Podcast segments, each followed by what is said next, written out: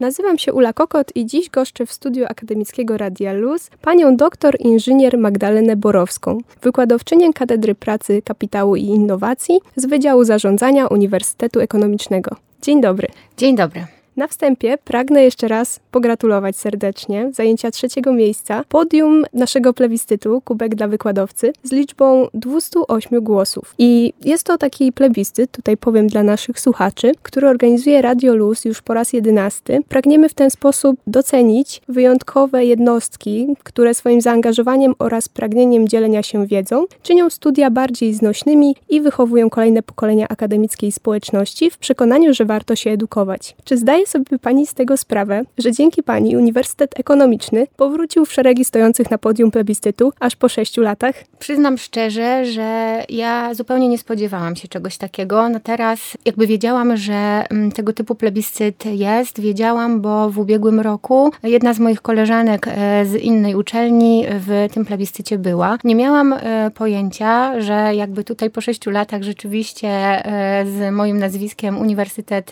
wraca, więc tym bardziej e, wydaje się to takie bardzo, bardzo miłe. Ostatni raz e, miejsce w pierwszej trójce zajmował pan profesor Bartosz Szojer z Katedry Makroekonomii, wówczas jeszcze z tytułem doktorskim i był to 2017 rok. Także jeszcze raz gratuluję. Serdecznie dziękuję. Czy podejrzewa Pani skąd wpłynęły nominacje? Przyznam szczerze, że nie podejrzewam. Tak jak już zresztą przed chwileczką powiedziałam, ja zupełnie się tego nie spodziewałam. Mogę domyślać się teraz, tak na chłodno już, że pewnie z kierunku, na którym mam najwięcej zajęć, czyli z zarządzania inżynierii produkcji, bo tam zdecydowanie tych ćwiczeń i wykładów e, jest najwięcej, więc to jest taki mój trop, ale na 100% nie jestem przekonana. Tutaj jedna z takich nominacji Y, mam ją właśnie przed sobą i możemy przeczytać, że chciałabym nominować panią Magdalenę Borowską. Pani Magdalena swoim kunsztem dydaktycznym sprawia radość na zajęciach. Wyszukane słownictwo, zarówno merytoryczne, jak i rozluźniające atmosferę, powoduje uśmiech i chęć uczęszczania na zajęcia. Cieszy jej luz, jej podejście do uczniów, kreatywność i zaangażowanie.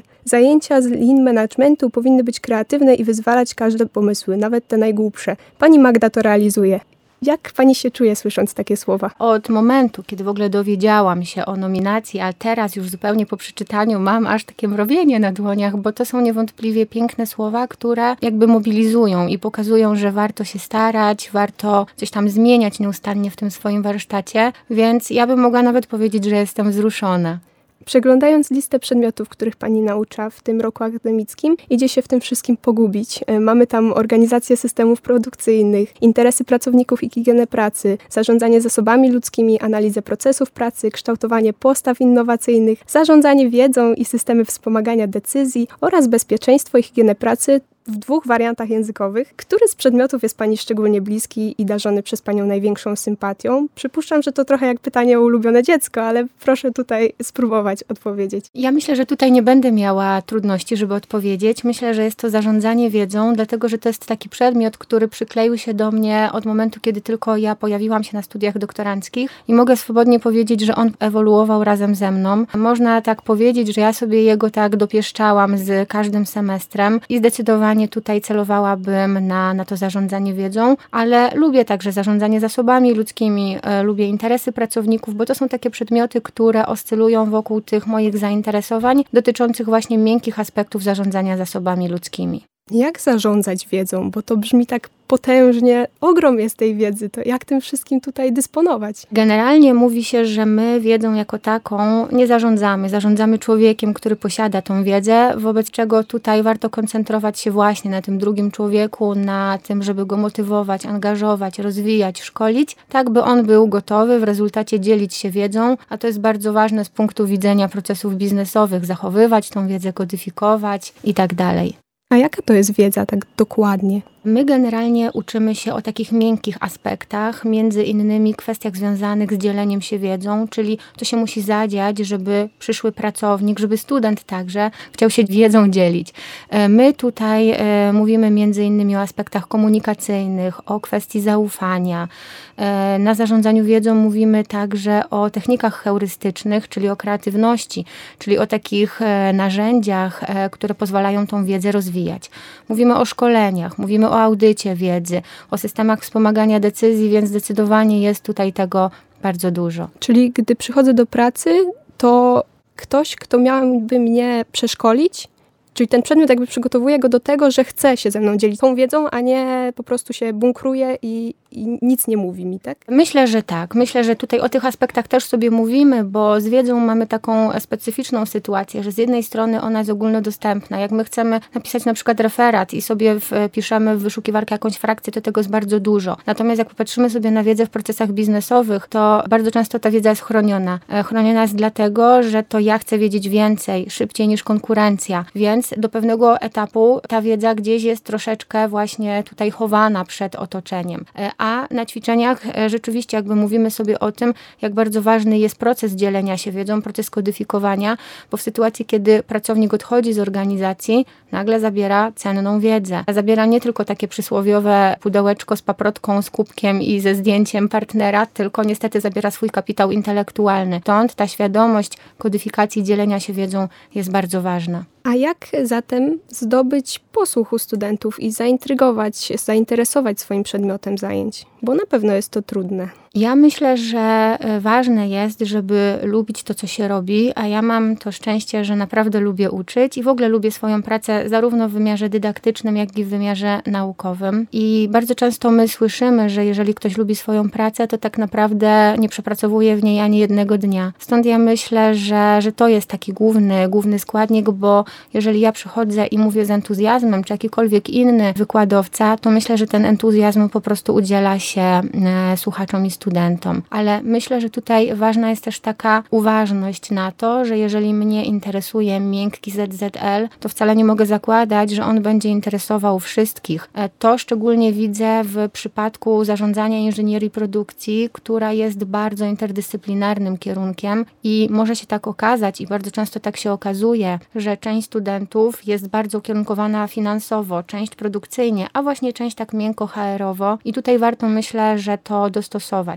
Fajne jest też to, że jeżeli zobaczy się, że już jest ktoś, kto no nie do końca jest zainteresowany choćby tym zarządzaniem wiedzą, to wprowadzać różnego rodzaju interaktywne na przykład narzędzia, z których my możemy korzystać.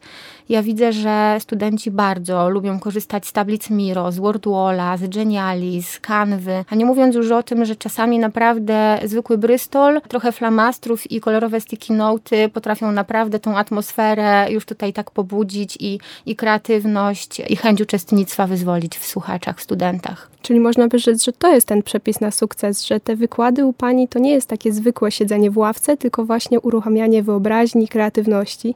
Zdecydowanie tak. Ja jestem olbrzymią entuzjastką treningu kreatywności i staram się nie tylko na zajęciach zarządzania wiedzą, ale także na innych te elementy przemycać. Mam takie poczucie, że my z uczelni mamy wyjść nie tylko i wyłącznie z tą wiedzą merytoryczną z poszczególnych przedmiotów, ale właśnie fajnie by było, gdybyśmy przygotowywali studentów też w kontekście posiadania przez nich na przykład umiejętności społecznych czy umiejętności poznawczych, a w tych poznawczych właśnie ta kreatywność, innowacyjność jak najbardziej się mieści. Powiedziała Pani, że jeśli się lubi to, co robi, to nie przepracuje się ani jednego dnia. Ale czy zdarzają się kryzysy? Zdarzają się kryzysy. Yy to chyba jest tak, że praca z człowiekiem jest piękną pracą, ale jest też pracą taką, która bardzo dużo wymaga energii, zaangażowania. Ja zwykle, tutaj zresztą nawet wy, wymieniła Pani wszystkie przedmioty moje z semestru letniego. Ja zdecydowanie o tej porze semestru mam bardzo dużo zajęć i ta częsta zmienność, biorę dzisiaj teczkę z zarządzania wiedzą, za chwileczkę z zarządzania zasobami ludzkimi, a za chwileczkę inną, to powoduje czasami zmęczenie, ale jakby jest, jest też e, czas na regenerację. Także myślę, że rzeczywiście, jeżeli człowiek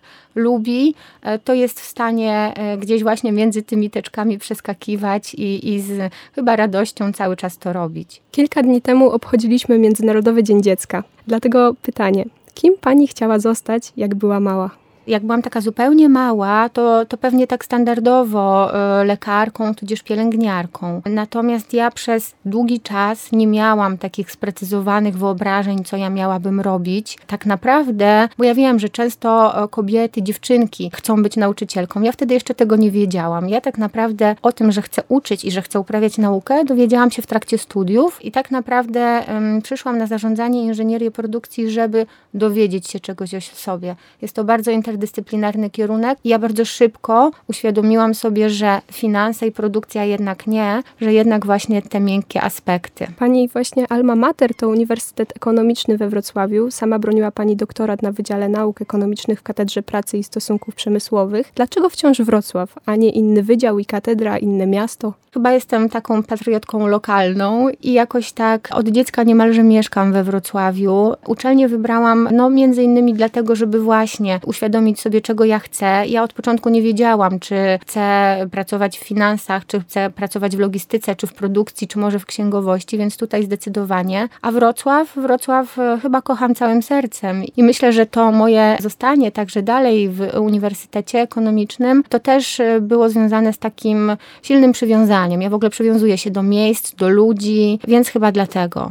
A skąd zamiłowanie do nauk o zarządzaniu i jakości? Właśnie kiedy nastąpił ten przełom, że to jednak nie rachunkowość, a bardziej ten kierunek. Dobrze, to ja sprecyzuję zarządzanie zasobami ludzkimi, bo zarządzanie i jakość, ja się tak naukowo bardzo jakby tutaj w ten nurt wpisuję, ale jakby moje zainteresowania są związane właśnie z tym ZZL-em, czyli z człowiekiem. Ja myślę, że to znowu tutaj właśnie zawdzięczam studiom. Ja uświadomiłam sobie w trakcie szeregu różnych, bardzo różnych przedmiotów, że te kwestie z motywowaniem, z zaangażowaniem, z komunikacją, z rozwojem e, są mi zdecydowanie zdecydowanie bliskie, bo one są tak znowu bardzo blisko człowieka. Więc chyba, chyba stąd. Skoro blisko człowieka, to czy pandemia odcisnęła piętno w jakiś sposób na sposobie edukowania przez panią i czy zmieniła postrzeganie, czy pozwoliła coś innego docenić lub wręcz przeciwnie, czy wszystko wróciło już do normy jest jak za dawnych lat? Ja myślę, że pandemia na pewno na każdego na swój sposób wpłynęła. Ja powiem, że na mnie bardzo, dlatego że ja jestem bardzo społecznym człowiekiem, e, potrzebuję kontaktów, potrzebuję tej interakcji bezpośredniej z drugą osobą,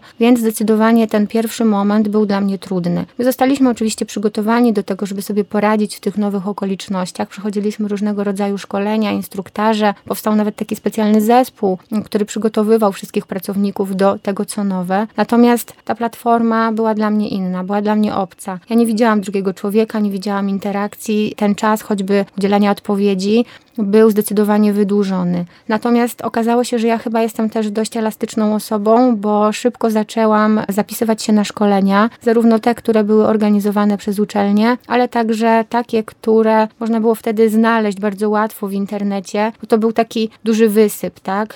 Te, te szkolenia pojawiały się jak grzyby po deszczu, więc ja naprawdę z dużą ciekawością zapisywałam się na kolejne warsztaty, na przykład tablice wirtualne Miro, na obsługę Geniali, czy szeregu innych, i to bardzo usprawniło proces. Okazało się, że wystarczy troszeczkę poszperać w internecie i nagle można znaleźć odpowiedniki tradycyjnych gier planszowych, które wcześniej przynosiłam do sali, sobie graliśmy. Oczywiście w kontekście prowadzonych zajęć można było to spokojnie wykorzystać. Elementy quizowania, jakieś quizisy, to też wszystko dobrze się sprawdzało, a jednocześnie w fajny sposób e, łowiło uwagę słuchacza, uwagę studenta, bo wtedy, kiedy ja na początku wykładu mówiłam, że na koniec zrobimy sobie zdania typu prawda, fałsz i osoby, które rozwiążą poprawnie i najszybciej będą nagrodzone, to to powodowało, że, że chciało się słuchać, a jednocześnie właśnie był ten pierwiastek rywalizacji, więc myślę, że jakby nauczyło mnie to też wielu nowych rzeczy, a jednocześnie pozwoliło e, docenić to, co było wcześniej. Ja teraz nawet, jak wracam do domu, bo też wcześniej rozmawiałyśmy o tym zmęczeniu, czy bywa czasami trudno, to mimo, że czasami ja jestem zmęczona, to ja naprawdę cieszę się, że mam tego drugiego człowieka, że ja go widzę i że nie muszę się już męczyć na Teamsie, się, tylko te interakcje są takie rzeczywiste, realne, takie prawdziwe. Jakie trudności napotyka Pani w zarządzaniu pokoleniem Z, które obecnie wchodzi w kręgi akademickie i na rynek pracy? Szumnie mówi się o kryzysie autorytetów, a jedna z publikacji, której jest Pani współautorką, sprawdza, czy wśród przedstawicieli tzw. Tak generacji Z jest zapotrzebowanie na wsparcie mentorskie. Wydaje mi się, że nie mam problemu z pokoleniem Z, ale to może też wynikać z tego, że może nie trochę, ale, ale nie ma aż takiej bardzo dużej e, różnicy wieku między nami. Ja jestem Grekiem i gdybyśmy popatrzyli sobie na e, takie syntetyczne charakterystyki obu pokoleń, to my jesteśmy stosunkowo blisko, więc jakby ja sama z siebie nie odnotowałam większych trudności. Może też dlatego, że ja po prostu czuję się młodo i nie napotykam tego typu barier, ale rzeczywiście jakby naukowo jestem zainteresowana potrzebami, oczekiwaniami pokolenia Z i tutaj rzeczywiście powstała ta publikacja o zapotrzebowaniu na mentoring. Wyniki nie były takie bardzo jednoznaczne, ale zaznaczała się ta potrzeba, e, jednak żeby Zeta trochę w tej pierwszej fazie, kiedy wchodzi mm, do przedsiębiorstwa, żeby nieco e, za rękę poprowadzić. A dają się tak poprowadzić, czy raczej próbują po swojemu działać? Jeżeli chodzi o zajęcia, to ja jakby mm, widzę, że są to osoby, które mają swoje zdanie, które bardzo chętnie wyrażają swoje zdanie. Zresztą ja też do tego zachęcam, żebyśmy my uczyli się także krytycznego myślenia, ale nie spotkałam się nigdy z jakimś takim uporem, czy z jakimś takim, takim zaparciem się, żebyśmy nie byli w stanie wypracować porozumienia. Też często czytam, że to młode pokolenie Zetów jest trochę krytykowane, ale to dlatego, że ono nie jest jeszcze dobrze zbadane. Natomiast jakby ja w tych moich studiach studentach widzę naprawdę olbrzymi potencjał i myślę, że, że to jest zupełnie normalne, że na przestrzeni pokoleń my się zmieniamy, bo zmienia się świat, tak? Więc musi się zmieniać podejście młodego człowieka. A na czym powinni skupiać się studenci, by bez stresu wchodzić na rynek pracy i nie zniechęcać się niepowodzeniami lub brakiem natychmiastowych efektów? Generalnie teraz bardzo dużo mówi się o kompetencjach przyszłości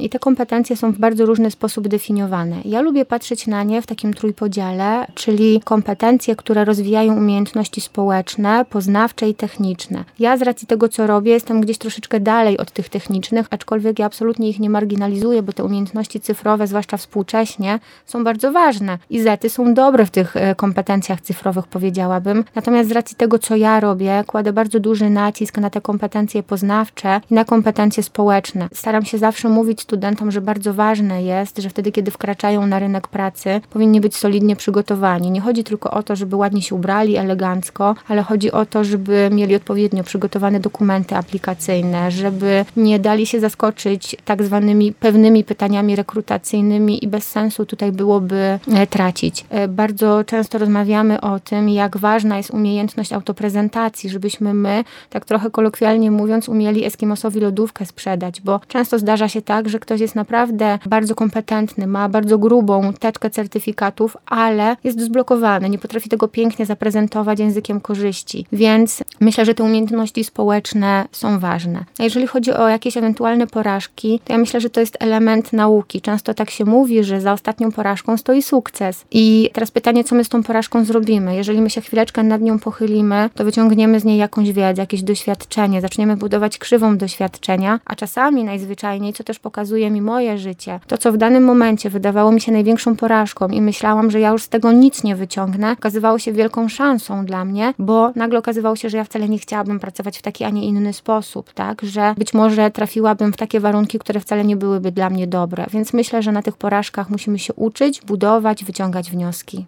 Pracuje Pani w Katedrze Pracy Kapitału i Innowacji. Czym jest owa innowacja? Innowacja dla mnie jest czymś nowym, czymś zmienionym, czymś zmodyfikowanym, ale to może być także dodanie pewnych nowych funkcjonalności do tego, co już istnieje, w zależności na jaki nurt badawczy sobie popatrzymy. Jest taki pan, który nazywa się Schumpeter i on mówi, że innowacją jest tylko i wyłącznie wynalazek, ale patrzymy na innowacje zdecydowanie szerzej. Więc jeżeli wcześniej czegoś nie robiliśmy, a nagle zaczynamy, to to jest innowacja z naszego punktu widzenia. Z czym kojarzy mi się jeszcze innowacja? Kojarzy mi się z tym, że jeśli ktoś jest innowacyjny, to znaczy, że on zmaterializował swoją kreatywność, czyli tych swoich fajnych pomysłów nie trzyma tylko i wyłącznie w szufladzie biurka, tylko one są zmaterializowane i on czerpie z nich korzyści. Ja myślę, że to jest taka osoba, która ma otwarty umysł, która myśli lateralnie, która nie myśli liniowo, sztampowo, która przełamuje te schematy myślenia, która jest elastyczna, która nie boi się zmian. Tak bym widziała innowacyjność. A jak długo coś można nazwać nowym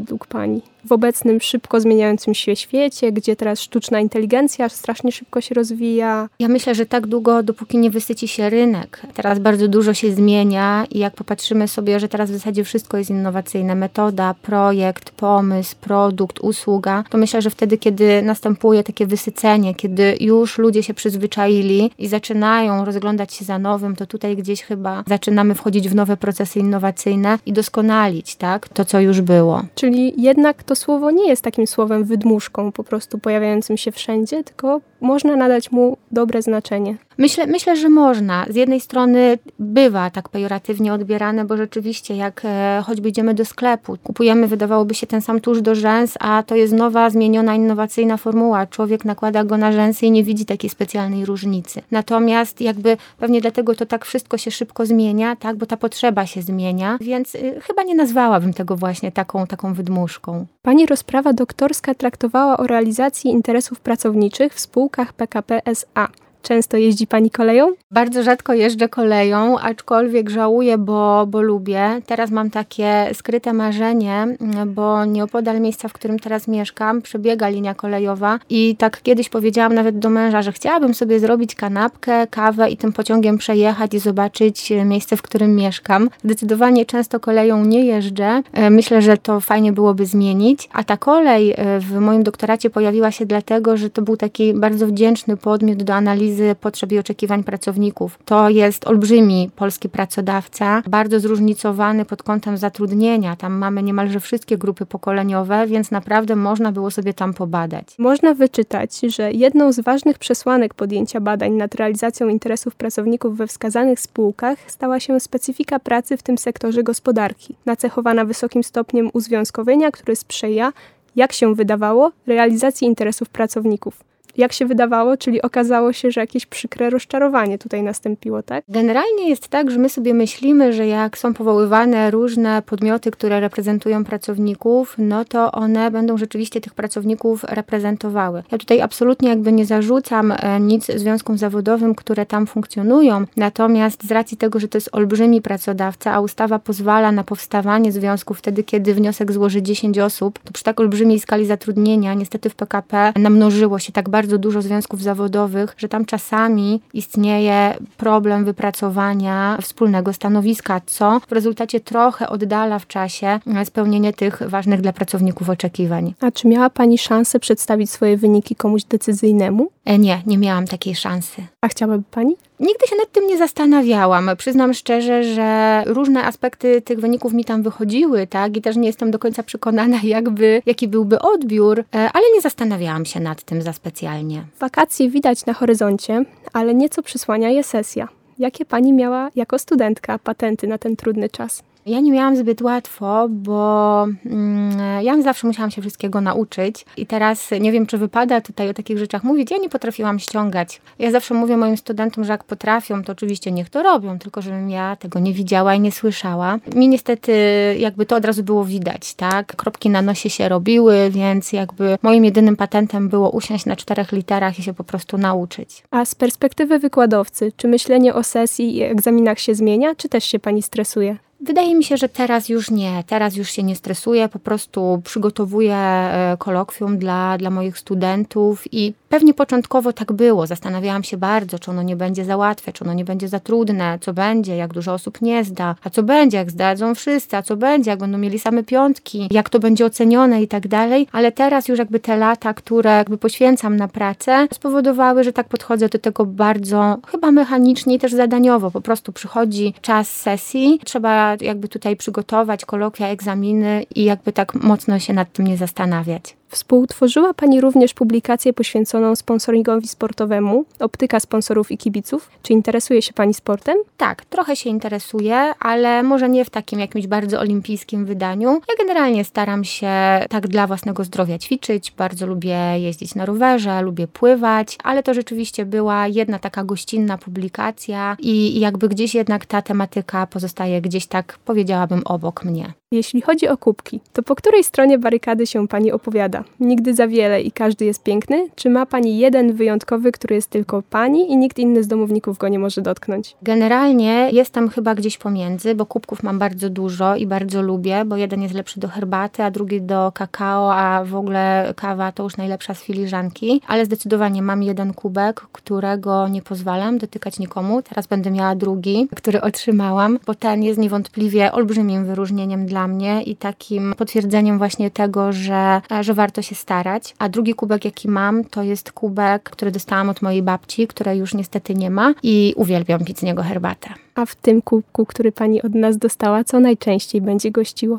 Ja jestem wielkim smakoszem kawy, więc myślę, że zdecydowanie czarna, aromatyczna kawa. Dziękuję pięknie za rozmowę. Ja dziękuję również i jeszcze pozwolę sobie na koniec serdecznie podziękować za zaproszenie, a jednocześnie jeszcze raz chciałabym z tego miejsca podziękować wszystkim osobom, które w taki ciepły sposób o mnie pomyślały, którym chciało się po prostu usiąść i zgłosić tutaj tą moją nominację. Jest to dla mnie niewątpliwie wyróżnienie i e, mogę powiedzieć, że no będę, będę dalej starała się pracować tak, żeby ten posłuch u studentów zdobywać. I tego Pani życzę. Dziękuję bardzo. Moim gościem była Pani doktor inżynier Magdalena Borowska z Wydziału Zarządzania Katedry Pracy, Kapitału i Innowacji Uniwersytetu Ekonomicznego.